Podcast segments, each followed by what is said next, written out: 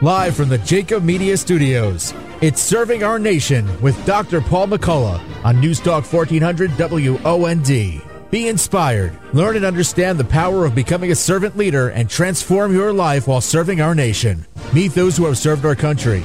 Learn about prosperity and overcome sickness, poverty, and despair. Serving Our Nation begins right now. Good afternoon and welcome to Episode ten of Serving Our Nation on News Talk fourteen hundred W O N D. I'm your host, Reverend Doctor Paul McCullough. If today is your first time listening to the program, I just want to share with you the idea and the heart behind Serving Our Nation. This is a program focused on encouraging people to become servant leaders. What I want to do is offer hope and encouragement by sharing with you two or three stories each week of people that are focused on servant leadership, because I truly believe that when you honor God by serving other people, blessings just follow from that as a natural byproduct. And I want to help everyone see that, understand that, and receive that. Because beyond the shadow of a doubt, I know, I believe in my heart that serving is for everyone at any age, in all walks of life. In some of our previous episodes, you've heard from people like Major General Clem Coward, Lieutenant Colonel Mark Meeker in the area of military. In business, you heard from Melissa Fitzgerald and how she lives out being a servant leader. In faith, you heard from Reverend Jimmy White and Chaplain Scott McChrystal. In the area of community, Mister Bob Frollo and Kristen Meeker. And in family, just last week, you heard from Mister Danny Nolan. And so when you listen to all these people's stories, what should really hit you is that when you see a need, you should fill a need. Because beyond anything else, beyond what our giftings are, beyond what your occupation is, we are all ministers. We are all called and given very special gifts, even people that are young. And just a little bit about me, I'd like to share with you just a brief connection point each week of what the show is going to be about and how that relates uh, to my walk. So I have had an opportunity to serve in the military on two different deployments, one in Iraq and one in Kuwait. I was deployed to Iraq from October two thousand five to April two thousand six on what was called a SPIT, or a Special Police Transition Team. And during my deployment to Kuwait, which was from June two thousand seventeen until November of seventeen, Uh, I was sent to Kuwait, and I had two kids at that time. My son, Paul the fourth, who is now seventeen, and my daughter, Sarah Elizabeth, who is now twelve, and they're going to be joining us here today. I have three great examples of servant leaders that we're going to talk to today. Two of them are my kids that I just mentioned to you. My uh, son is a musician and a football player. My daughter is a singer and a gymnast, and they're students in eleventh and seventh grade, respectively. And in the first segment of the show, we're going to be talking to, all the way from Bosnia, Command Sergeant Major Frank Swerko. He's a retired police officer. He's presently serving in Bosnia, working for Brigadier General in NATO, and he's a founder of an organization called Band Together. So when we come back from the break, I'll be joined by Sergeant Major Frank Swerko, all the way from Bosnia. Stay with us. We'll be right back. Soar through the shadows of... Doctor Charles McCabe is on a mission to eliminate back pain while helping each individual achieve optimum wellness right here in the Delaware Valley. I was in such pain that I couldn't even walk. I would go to sleep and I would literally pull my hair from the pain. Since the day we came in here, I felt like I was in a place where they really care for people. It's not just a number. Do you have a bulging disc or herniated disc causing you back pain? Have you been told you need surgery? It doesn't have to be that way. Many of Doctor McCabe's patients with these same disc problems have found relief with his treatment. Do this. Go to Cherry Hill Disc Center dot com and find out your options. Stop suffering from back pain now. Cherry Hill Disc Center dot com. When I came here, we started, my pain level was ten, of course. As weeks went by, my pain level dropped. As of today, my pain level is zero. If they take care of you, they make sure this is good for you. Stop suffering from back pain due to disc problems. Go to Cherry Hill Disc Center dot com. Cherry Hill Disc Center dot com. Attention women of South Jersey and the Delaware Valley. Sign up right now with our lady N R A instructor, Nayara Andrzejak, who will teach you gun safety as part of this three-hour safety class, which is being held at Delaware Valley Sports Center in Philadelphia. For information, drop an email to info at Delaware Valley Sports Center dot com. That's info at Delaware Valley Sports Center dot com. Learn the fundamentals at Delaware Valley Sports Center. You can't miss. Chill or thrill, lazy or crazy, wild or mild. In the Wildwoods, you can do as much or as little as you like. There's five miles of free white sand beaches and thirty-eight blocks of boardwalk excitement with amusement rides, water parks, shopping, arcades, and carnival games, plus great restaurants and nightlife. Everything you could ever want in a family vacation is right here in the Wildwoods. The Wildwoods are the best family value at the Jersey Shore, so start planning your perfect Wildwoods vacation today. Visit Wildwoods N J dot com. That's Wildwoods N J dot com. Del Val Insurance wants to save you forty percent on your car insurance right now, and they will do it today. Here's managing partner Jim Muehlbrunner. A lot of people pay a lot more premium than they need to, and they may not have the coverage to, to justify what they're paying. There's no charge for the complimentary insurance review. You will save money, and you will connect with a company that is an advocate, not a broker. Go to D V I G I dot com or simply call Jim at two one five, three five four, zero one two two. That's two one five, three five four, zero one two two. I've met clients that think that I, as an independent agent, charge a fee versus going direct to Geico or going direct to Progressive. We do not charge a fee. Let Del Val Insurance save you up to forty percent on your car insurance. Get your complimentary review. Call Jim Muehlbrunner directly at two one five, three five four, zero one two two. two one five, three five four, zero one two two. Your savings are a phone call away. Get educated and learn about your roadmap to retirement every Sunday evening right here on News Talk fourteen hundred W O N D starting at six p.m. Join David Bazaar, Karen Bazaar, and Brett Elam of Thrive Financial Services, who will teach you about taxes and retirement, Social Security, and how to navigate and create a retirement plan that will provide you with peace of mind. Learn from a local company, Thrive Financial Services, an advocate and a resource for you in your retirement, every Sunday from six to seven p.m. on News Talk fourteen hundred W O N D, a Jacob Media production. W two two three C O Atlantic City.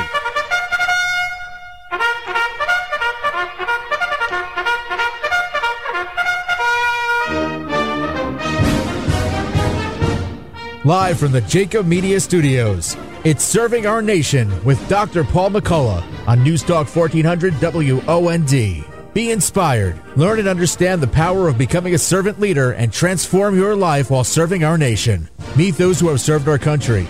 Learn about prosperity and overcome sickness, poverty, and despair. And welcome back to Serving Our Nation on News Talk fourteen hundred W O N D. I'm your host, Reverend Doctor Paul McCullough, and I'm joined here today by Command Sergeant Major Frank Swerko, all the way from Bosnia. Frank, are you on the line? I am here, uh, Doctor Paul. Greetings from uh, Bosnia-Herzegovina. Frank, what time is it there? Right now it's uh, ten fifteen in the evening.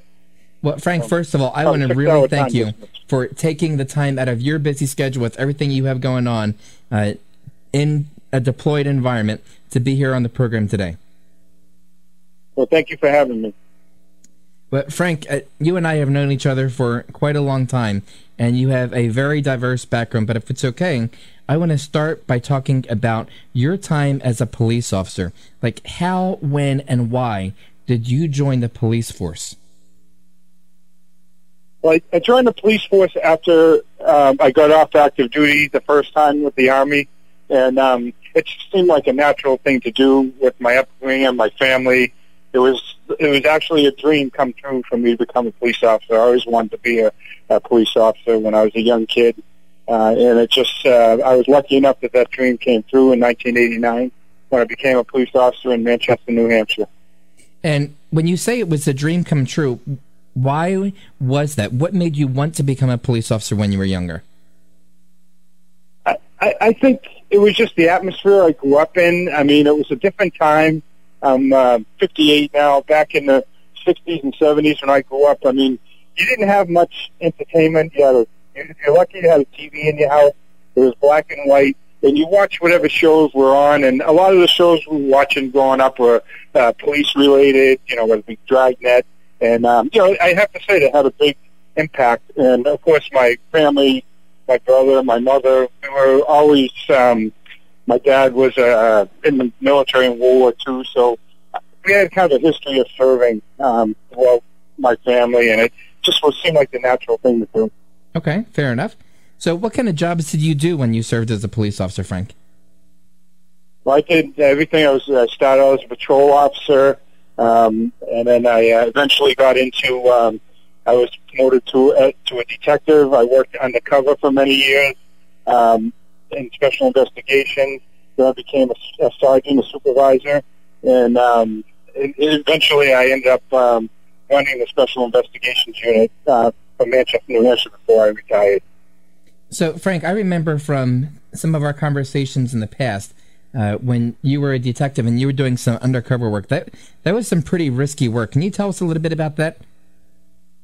Well, it was interesting because, you know, you, you always on, you know, you, you take a, a person like myself that's pretty much grew up in the middle class, not really had a lot of um, experience with, with the criminal element, and then you get thrown into that environment, and it's a whole different world for somebody like me, and it was always... Um, There's always dangers and things out there you had to watch out for, but the main thing you had to do is just remember who you were, where you came from, where your ethics were, and um, and you you were basically trying to um, you know assist with, especially back in those days, it was more about um, uh, illicit and illegal drug use and smuggling and things like that, and eventually got into um, uh, the whole uh, people smuggling situation, and so it was a very interesting career, I would have to say.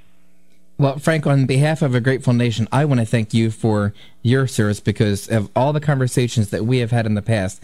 I know how much you gave up with family time and just putting your life on the line, you know, on the daily as a police officer, but even more so when you're undercover. So I really appreciate your service in keeping our nation safe during that time. Well, I appreciate that, but the honor's been all mine. Um, you know, I can remember early on in my police career, I was a young Uh, officer, and I was out patrolling, and I got a radio call that, hey, go to um, a specific restaurant for a young child choking, and I just, I looked over, and I was right in front of the restaurant, so I remember putting my cruiser in park, walking in the restaurant, and seeing the panic. There was a young two- or three-year-old child that had a piece of uh, food stuck in their throat, and I, I just walked up to the Heimlich, and, you know, cleared, remember, he cleared his throat. And, you know, how much people thanked me. And, you know, it was, it was sort of like, it was surreal to me after that call. I realized right then why I had become a police officer. You know, I saved that kid's life, and um, I'll, I'll never forget that. And that's what kind of was the basis of my police career going forward. Frank, you know, of all the years that I've known you, you never told me that story, but I love it. I, that is absolutely a great foundation for being a cop. And, you know, over all the years that you and I have been friends, my kids have always come to know you as Frank the Cop, and that adds a whole lot of color to your background. But, you know, you also talked about the influence of your family, and I know that your brother was also a police officer. What was it like serving with him, being two brothers in blue? It was, it was at times, it was very, um, I mean, it was a great thing because um, you would think we were in a department, Manchester, New Hampshire, about two hundred officers, so you would think that, you know, we, we must have seen each other every day or whatever, but, you know, in, in actuality, though, we were always on different ships doing doing different things.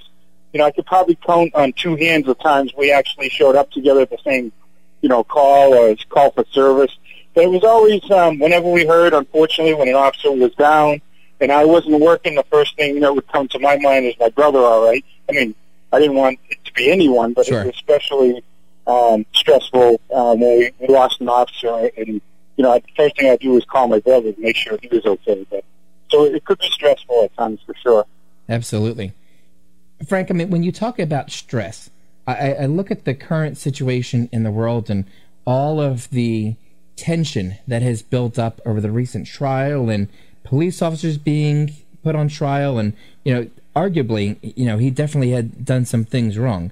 Um, but there's a lot of officers that currently serve with honor. What what would your advice to be for those officers that are currently serving during this difficult time, and they just want to do the right thing? They don't want to hurt anybody. They just want to do the right thing. I think it's I think it's important that um, they never forget why they became officers in the first place, which is to serve people, to serve society, and they cannot ever lose sight of that. And like I used to tell my undercover officers, you know, as they are going through uh, working undercover, um, you know, they're, they're pretending that they're, you know, they're, they're presenting themselves as something other than police. I used to tell them every week at the end of the work week, you need to, before you start working undercover, any job, you should take a, a little bit of an inventory of your personality and what's important to you, and ethically and spiritually. You should take, write this stuff down, and then every week or so, just, you know, do a little inventory and make sure you're still on the same track. No matter what the influence is, no matter how bad it seems to get out there, if you if you became a police officer for the same reasons I did, which is to serve and protect, then um, all this other uh, noise and things that are going on now, you can overcome that and, and still do the job, and people will appreciate it. So an azimuth check, if I'm hearing you correctly. Hey, that's a good military term, uh, Captain. So, Frank, when we're uh, since you mentioned the military, let's talk about that for a minute. Uh, you know, you and I served together for a period of six months, and publicly in front of everybody that's listening, I really want to thank you, because had it not been for you sixteen years ago now, I, I would not be here, because you and I both know that you saved my life that one day when we were on a convoy and there were people approaching us, and I was the driver and you happened to be the gunner, and you kept that person at bay and you prevented him from doing very bad things to us and to our vehicle. So I, Frank, like, there's nothing I could ever do to say thank you for saving my life so many years ago. Well, sir, I appreciate that, that you have that memory, and it all comes back to the subject of serving people, and Um, and that's what we did together. When it all come down to it, you know, I used to watch all these old, I can remember one movie in particular, Pork Chop Hill, when I was a kid. And I remember saying to myself, I was amazed at how did men do that? I mean, charge up a hill under hills of fire, and how do you get people to do that? And it was it was during the time I served with you that it finally came to me that um, basically we did it for each other. You know, we, we did those things. We went on those missions. Um, the most important thing is we were doing it for each other. It wasn't it wasn't necessarily for the mission, but we, you know, that that's, that's the simple, simplest way I can put it. That we we did that for each other as, as, as teammates and as soldiers. Frank, I, I love that that you're saying we did it for each other. And you know, when you talk about the brotherhood of war, what really jumps out at me when I first got to Iraq, you and your brother had been there for a couple months already. And I remember, you know, I was very much new to the area, to the team, to all of it. And you and your brother embraced me with open arms and invited me to sit down at the table with you for dinner, and really just kind of took me into your inner circle. And we became such good friends through that time. We had dinner together every night and ice cream occasionally and all of that. And Frank, the, the bond that we formed during that time is something that can never be replaced. Yes, and that, that bond will never be broken, and um, I, I remember those days. I remember people have to understand how stressful it is for the new guy. And any, I don't care what walk of life you're in, what business you're in, it doesn't matter if you're making widgets or you're in combat. Um, you know, as a servant lead, leader, leader, that's what you do. You you out, reach out to your your new people, and you make sure they feel comfortable, and, and you want to, you know, make them feel part of a team. And that's that's one thing the military taught me over all the years I was, I've been in the military, for forty years. And um, so what you're describing is exactly what a servant leader does. But, Frank, you know what really strikes me about your heart and your desire to serve is how many times that you have literally raised your hand and said, "Send me." I recall listening to you say that you volunteered to go on that deployment when we were in Iraq together. You volunteered to go there with your brother because you wanted to be there with them, and you've done several deployments since then. Like, wh what is that like for you, this compulsion to just continually put your life at risk for the good of the nation? Well, I, I think it's it's an interesting, um, it's fulfilling, and, and I and I have to say I could never do this without the without the support of my family and my my of course my wife Sue. She, she's been one hundred percent, uh, back, you know, just think about it. This last year, I've been in Bosnia. I've been in Bosnia over a year now. I got here the day of the travel ban because of COVID nineteen. My wife went home from Germany the day of the travel ban. Basically, we have not seen each other for over a year now, and I don't want to get off the subject, but, you know, she she has lived through the pandemic by herself with friends and family. But so, you know, these type of things that we do to serve other people, we can never forget about the family members that are left behind to deal with that, too. Absolutely. So what advice would you give to young N C Os, young police officers that are trying to balance the needs of their career and family and everything else that they have in their heart like they want to do, but they might have that spouse that's left behind that is going through COVID on their own, that maybe it's going through a pregnancy? What advice would you give to people that are just starting out and maybe they're not as seasoned as you have become, Frank?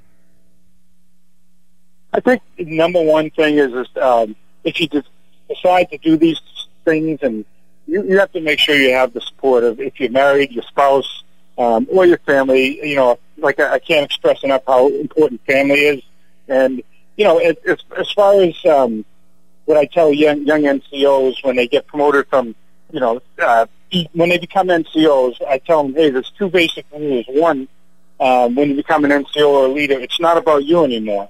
It's not about, you know, where you're getting fed. It's not about your next vacation. It's not about, it's all about the people who work for you. It's about taking care of them.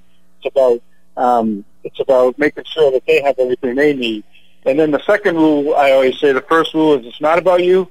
The second rule is it's all about you. It's about how you treat people and your ethics and, and the things that are important as a leader.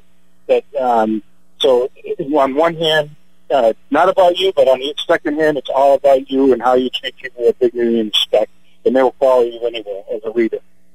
Frank, that is incredible, and I think I'm absolutely going to steal that and use that in the future, if that's okay.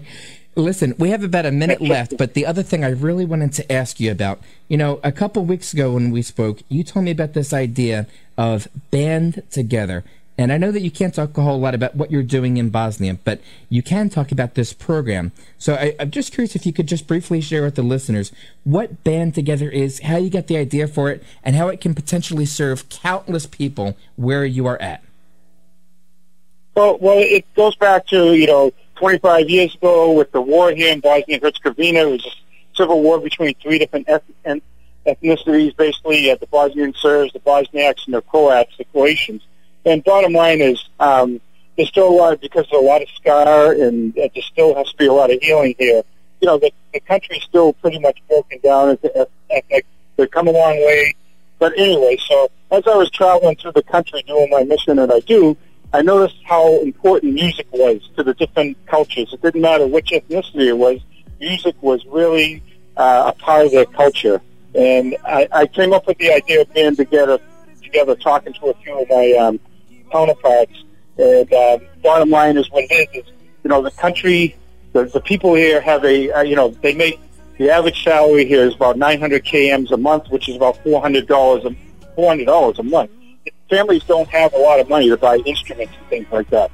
And with music being such a, a, a, a an agent of change, and people get together with music, I decided, hey, maybe I can start uh, finding a way to get instruments that I can donate to different little music schools and music associations, and then we can have joint concerts throughout the um, different parts of the country with these young people who, um, you know, will have be able to get contact with people of different backgrounds, and um, just to bring everyone together through the power of music. And um, it really has taken off. I'm pretty, pretty happy about where it's going. Well, Frank, it is an incredible story. Your life story is an incredible story. I want to thank you, number one, for coming on the program. I want to thank you for your service as a police officer in the military, and I want to thank you for being my friend and quite literally saving my life some fifteen or sixteen years ago. Frank, it has been an absolute honor to have you on the program today.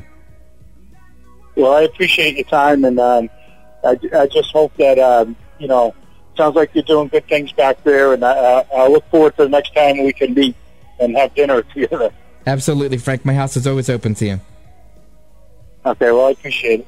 All right, when we come back from the break, I'll be joined by my two kids, Paul and Sarah McCullough. Stay with us. We'll be right back. You have it laden and you heard it for all of you. You're listening to Serving Our Nation with Doctor Paul McCullough, a Jacob Media production. Welcome back to Serving Our Nation on News Talk fourteen hundred W O N D. I'm your host, Reverend Doctor Paul McCullough, and I have the great privilege and honor of being joined here today by my two children, Paul and Sarah. You know, this is the month of the military child, and so when I was reflecting on who I wanted to bring on as guest for the last week in April, I could think of no better example of servant leadership from a young person's perspective than my own two children, because I've seen them live it out in multiple different ways. So I want to just briefly spend some time talking to them today about what their journey has been like. So, son, are you on the line with us today? Yep, and happy to be here. Son, first of all, thank you for taking the time out of your work schedule and everything else you have going on to come on the program. And, you know, you have had a very diverse life and you've been doing a lot of different things. But I wonder if you would share with the audience the different things that you do to serve the family in your role as the eldest son. Um, so I take the garbage out around the house and um, I do all that. I also clean up the counters at the end of the night. I mow the lawn when it t- comes time to do that. I plow the snow. Um, I keep the peace in our house. And I find the thing that everyone seems to lose all the time. You are the finder indeed. Son, one of the things that I think is the most compelling of your story is when you were the head of the house while I deployed to Kuwait in two thousand seventeen. So I don't know if you recall, but when I got the news that I was going to deploy for six months and be a commander in Kuwait, I sat you down and we had a conversation. Do you remember that? Yes, I do. And I made a big ask of you. What was that ask? To take over at the house. And what did that mean to you? What kind of thoughts and emotions ran through your head when I made that ask of you? Um, I was honored. Uh, I was also very scared and kind of nervous.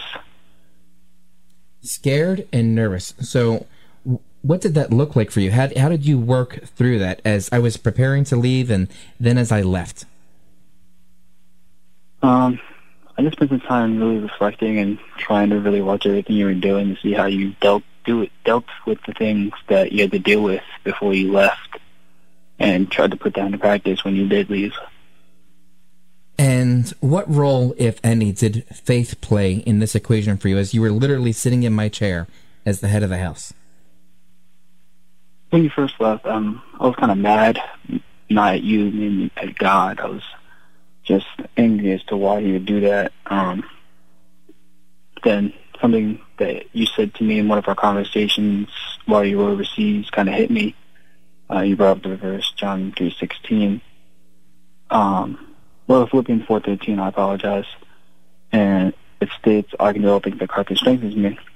And I just kind of put that into practice after a couple months of reflection.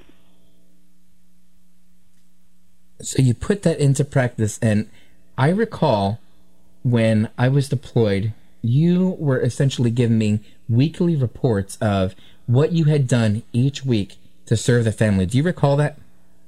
Yes, I do. And what was that like for you? Like that mantle of leadership being squarely on your shoulders, having to care for your mom and your sister.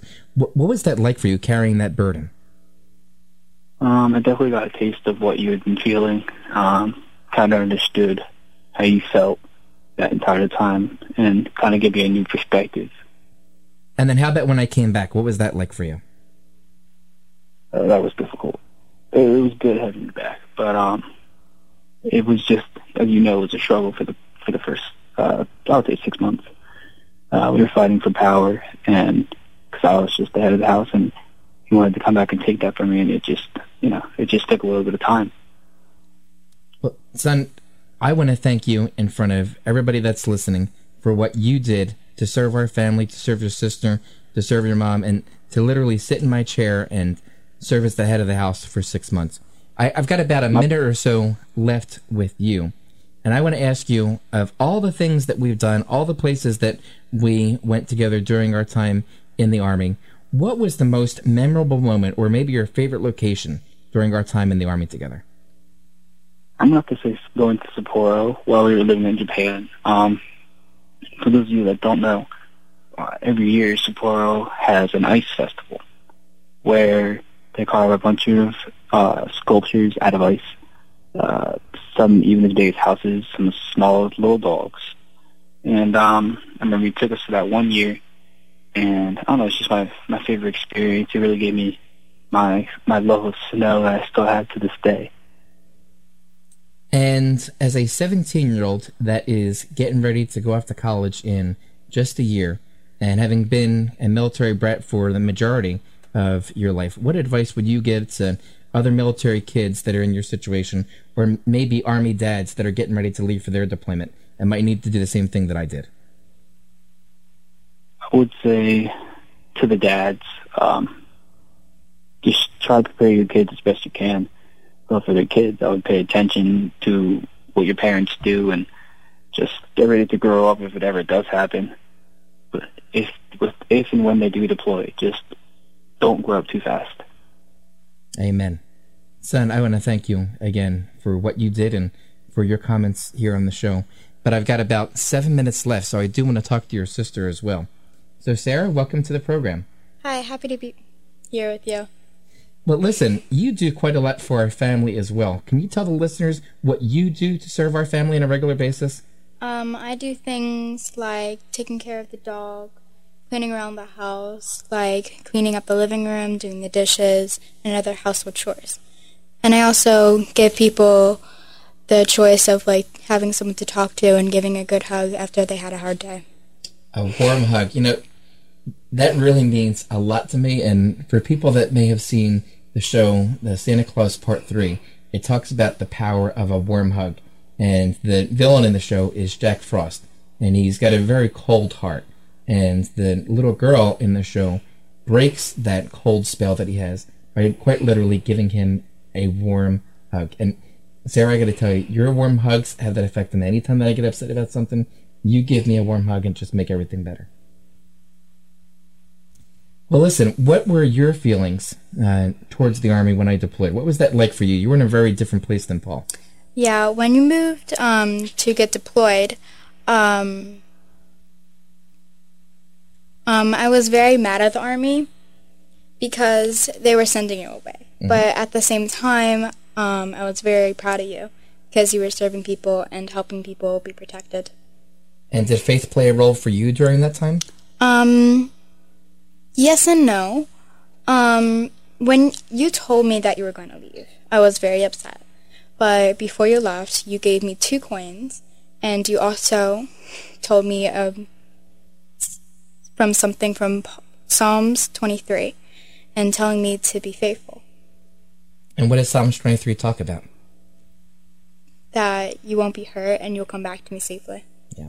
Yea, though I walk through the valley of the shadow of death, I shall fear no evil, for your rod and your staff, they comfort me. And I am so glad that you remembered those words and that they gave you something to believe in. What was the good and the bad of being in the military for you? You were much younger than Paul. What was it like for you multi- moving around multiple times? Well, the good and the bad was, well, the good was that I got to see a lot of cultures and a lot of places. But the bad was um, every single time that I made friends. By the time that I made friends, we would have to move. And how often did that happen for you? Quite often. So of all the places that we've been and all the things that we've done, was there a most memorable moment for you? Is there something that you would look back and say, wow, you know, the Army was kind of hard, especially when my dad deployed, but if it weren't for the Army, would, would not have been able to do this? Um, the most memorable thing is all the places that we've seen, like the everyday places that people get to live in every single day. Like what? Um, like Paris. Okay. What what did you see in Paris that struck you? Like the different kind of lights and the fact that everyone can just sit around the Eiffel Tower. And what other places have you been to? Um, uh, I've been to Okinawa, right? Mm-hmm. Okinawa. Australia. Mm-hmm. There's a lot of places. I'm pretty sure we've been halfway around the world, right? And also, where did we live for three years? We lived in Japan. And what was that like for you? Um, it was very difficult for me. because I only made two friends there, and um, I kind of lost contact with them over the years. Have you tried to stay in touch with them on social media or anything like that? Um, actually, I did, but then they didn't do anything on social media, and they deleted their platforms. Okay. And so where are you at now? Like, what does that look like for you now with friends and COVID and everything else? I, I've been retired for three years, but what does that look like for you now? Um, well, now that you're retired, I have a peace of mind that all my friends that I have right now, I kind of have to, like, stay with them because I know that I can have them. So, with April being the month of the military child, why is that important to you? What does that mean to you as a young lady? Well, um, as I was talking about before, you gave me two coins, and before you left, um, these two coins were two Superwoman coins. It was two types of Superwoman coins, and it reminded me to stay strong.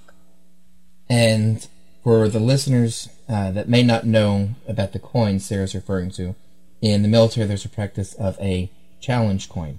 And so when somebody does something really well, uh, the tradition is to give that person a challenge coin as a visible reminder of the exemplary job that they did.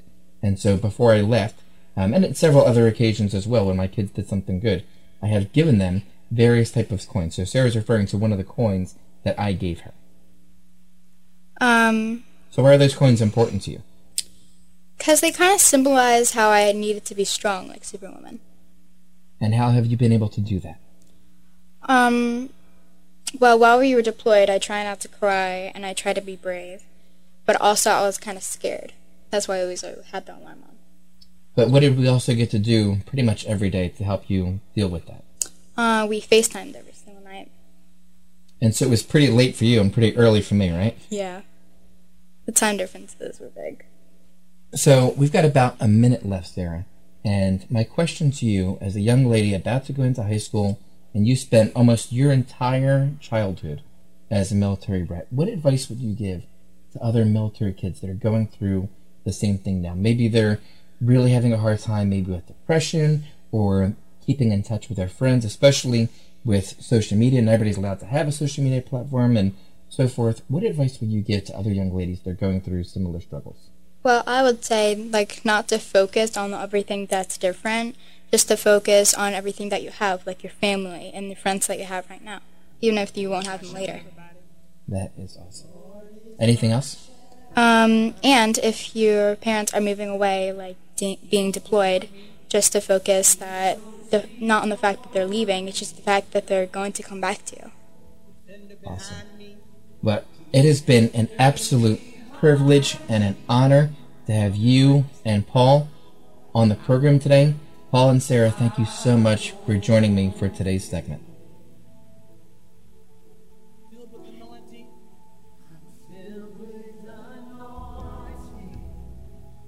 When we come back from the break, we'll reflect on the lessons of servant leadership that we've heard from today's guests. Stay with us. We'll be right back. No weapon can harm me. Jesus, I won't fear. I won't fear. If you're interested in connecting with Doctor Paul McCullough or interested in being featured on the show, contact Jacob Media Partners via LinkedIn. Now, back to Serving Our Nation. Welcome back to Serving Our Nation on News Talk fourteen hundred W O N D. I'm your host, Reverend Doctor Paul McCullough, and as we close out today's show, I'm going to just briefly talk about what we've heard from today's special guests. You heard from Command Sergeant Major Swerko and Paul and Sarah, two young people, but both living out servant leadership in their own ways. So first, when you heard from Frank, I love what he talked about with the two rules. He said it's not about you, it's about taking care of other people. What are their needs? What are the things that they need to be successful in their career? What do they need for their family? What do they need for personal and professional development? But then he flipped that on its head and said, in a certain way, it's all about you. What are you doing to live as a person of integrity? What are you doing to lead yourself well? What are you doing to care and love and serve other people? Those are two rules that I'm going to remember for a long time. And Frank talked about his work as a police officer and then countless times that he put himself at risk. And then he followed that up talking about how he has served in the military, both simultaneously while serving as a police officer, and now he was on the program all the way from Bosnia, and he had volunteered for multiple, multiple deployments. And what I heard Frank say was that no matter what you do, no matter where you're at, no matter how you're serving, whether it be police, military, whatever, you have to have that delicate balance of being able to take care of your family and your job and everything else that you have going on. But then when you talk about how people can serve through faith and what faith means to them, I love what I heard my kids talk about. And my son was mentioning Philippians four thirteen. I can do all things through Christ who strengthens me. And so he used that aspect of his faith, and he used that belief in the power of God to quite literally sit in my chair as the head of the house for six months and lead our family. And he was able to care for my wife and care for my daughter and get things fixed and just do everything that needed to be done in my absence, because his faith was fundamental to him. And then he listened to my daughter talk about Psalms twenty-three and the impact that that had on her, and how she knew that even though she was mad at the Army and she was fundamentally a little bit scared and anxious about me being able to come back safely, she took comfort in Psalms twenty-three, and she knew that she could be an example to other people by how she lived her life and how she was able to live out her faith and know that her father was going to come back safely to her. And then finally, when you talk about serving your family, I, I'm just in awe of what my kids are able to do. They're at the point now when they're both teenagers, and it, it, it's almost like my wife and I are kind of on cruise control, because my kids have a lot of responsibilities in the house, and they know what needs to be done, and very rarely do I even have to say anything to them now about what it is that they need to do. They know their jobs, they know what needs to be done, and they just do them with an occasional reminder here or there. But they serve the family by taking care of all these random chores, so their mom and I can focus on providing and just being the parents that they need us to be, and not worrying about random chores throughout the house. You know, in each week, I like to talk to you very briefly about when you put good into the universe, good comes back to you. And so this past week, uh, you know, just because it was something I wanted to do and I wanted to serve my wife, um, I got her three separate gifts. And I wasn't expecting anything in return. But later that night, um, a friend of mine called me up, and he offered me three separate gifts. I was given uh, three free Phillies tickets, and I was able to take my family to a ball game at no cost. And it was great seats at that. And I was absolutely surprised um, by just how God works. I put good into the universe by trying to do good for somebody else, and it was something I could have never expected, but three gifts literally showed up for me, and I could take my family to a game.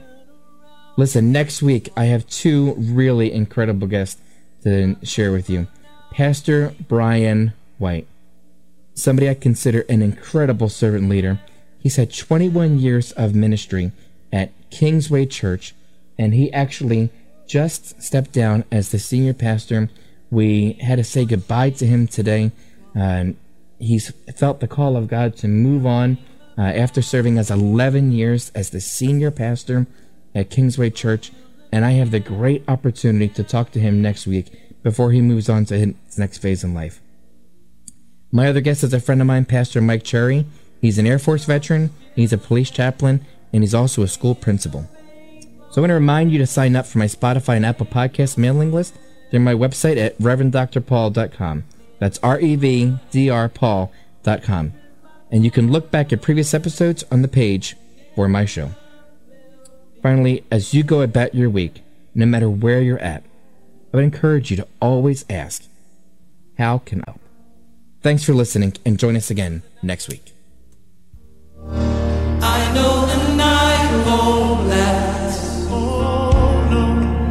World War One.